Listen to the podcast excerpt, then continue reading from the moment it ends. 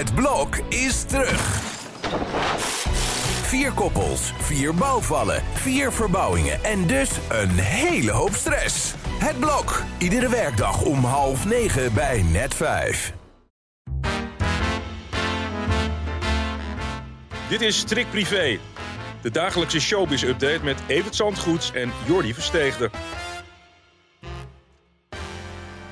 Ja, ik neem aan dat jij vol energie zit nu, omdat je gisteravond helemaal niet kon. Oh ja, dat was wat. We zaten bij shownieuws in de studio en, en ja, dat was storing. En dan ga je er toch maar zitten op hopen dat het elke minuut beter wordt. Maar dat is niet meer gelukt. Dus Nou. ja, we konden onverrichte zaken weer naar huis. En alle nieuwtjes die hebben we ingevroren tot, eh, tot vanavond. Dus krijgen we vanavond een dubbele uitzending dan van show? Nou, dat geloof ik ook weer niet. Maar eh, ja, een paar dingen kun je gewoon weggooien. Omdat het nieuws van gisteren was. En niks is zo oud in de showbiz als het nieuws van gisteren natuurlijk. Ja. En eh, vanavond gaan we het gewoon weer proberen. Maar ik heb begrepen dat het nu allemaal werkt. Dus eh, we kunnen er weer tegenaan. Kijk aan, want ik neem aan dat jullie het gisteren in shownieuws ook over André van Duin zouden Ja, hebben. uiteraard. Zaterdagmiddag werd ik gebeld over deze affaire. En ehm, ja, meteen eh, wereldkundig gemaakt dat André aangifte gedaan heeft wegens chantage. Zo. En eh, ja, dat is iets nieuws voor hem. Man zit 55 jaar in het vak, geloof ik. Er is nooit één schandaal rond André van Duin geweest.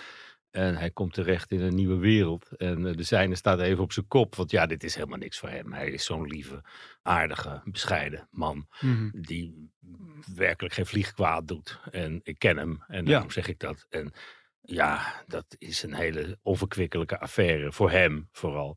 Juist omdat je aan het toppunt van je roem staat. En eh, daar niet mee geassocieerd wil worden. En vooral als je niks gedaan hebt. En, en dat beweert hij bij hoog en belaag. Dat er niets is voorgevallen. Mhm.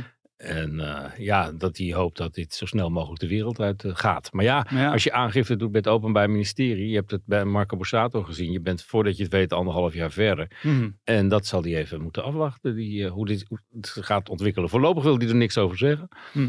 Ik eh, begrijp dat het, eh, ja, dat het hem heel erg aangrijpt. Aan de andere kant, hij blijft gewoon werken. Hij viert over een week ook zijn verjaardag gewoon. Hm. Dus eh, hij gaat met opgeheven hoofd ook weer de straat op. Want, zegt hij, ik heb niks gedaan.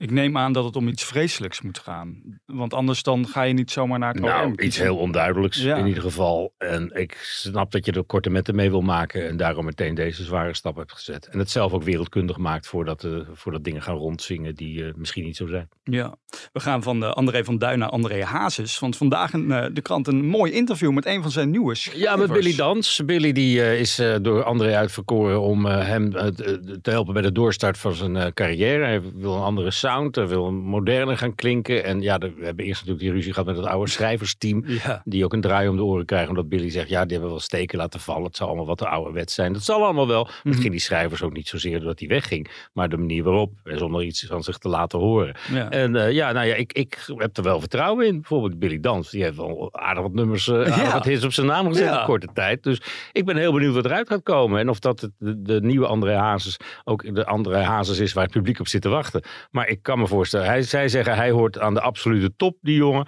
Dat kan ik alleen maar onderschrijven.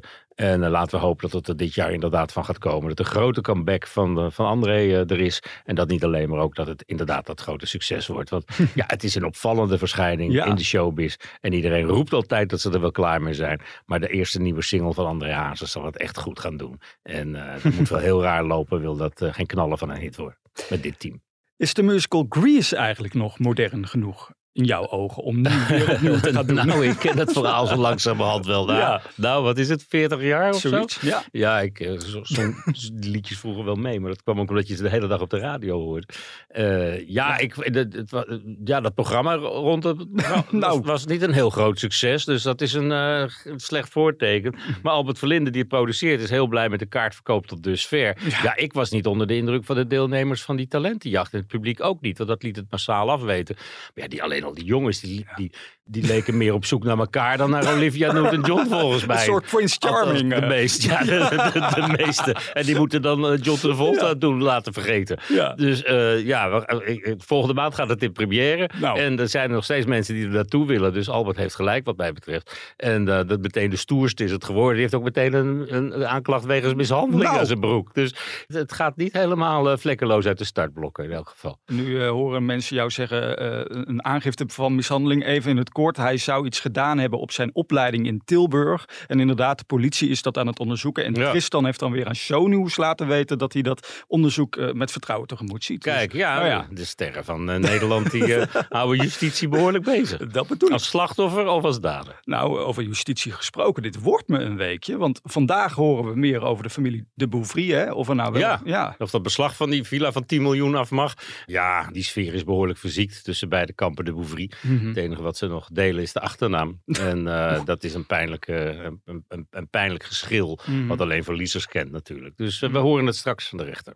En donderdag is natuurlijk de zaak tussen Rachel en haar dochter Roxanne. Zo, het zal druk worden in eh, Utrecht. Ik denk dat Rachel wel twee paraplu's mee mag nemen om er van beide kanten de fotografen eh, niet hun werk te laten doen. Ja. Ja. daar komt alles en iedereen wel op af natuurlijk. Dat gaat ook over de erfenis. De erfenis van André, de laatste wil. En, en hoe die bepaald heeft dat zijn twee jongste kinderen de voornaamste erfgenamen zullen zijn. En nadrukkelijk niet, niet Rachel. Mhm. Dus eh, ja, dat is wel een media-event van het jaar voorlopig. Roxanne heeft dat kort geding aangespannen. En precies op die dag, precies op donderdag, brengt zij ook een nieuwe single uit. Is Ja, dat dan doet expres, elke, denk je? Dat doet ze elke maand, geloof ik. hè. Op de 30ste verjaardag had ze ook al een, eh, een, een nieuwe single. Ja. Dus zij zoekt de momenten wel uit. Dat, eh, dat, dat kan ik zeggen. Maar of dit nou heel erg de boel van, van zal afleiden, dat denk ik eigenlijk niet. Want ja, de aandacht gaat toch vooral uit naar die rechtszaak donderdag. Tot slot wil ik nog even de prijs uitreiken voor het meest bizarre interview van afgelopen weekend. Oh. Het gaat naar Sasha Walpol. Ja, zo moet ik het zeggen.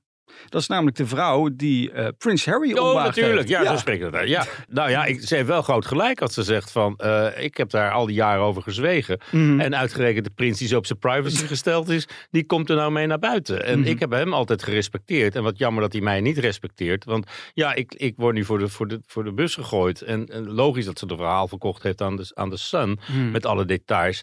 En de Sun heeft nu in het weiland waar het allemaal zich heeft plaatsgevonden... Ja. zo'n gedenksteen geplaatst. Eh, zoals je wel eens in, in Londen ziet Nee. op huizen en zo. En daar staat op, hier verloor prins Harry zijn maagdelijkheid.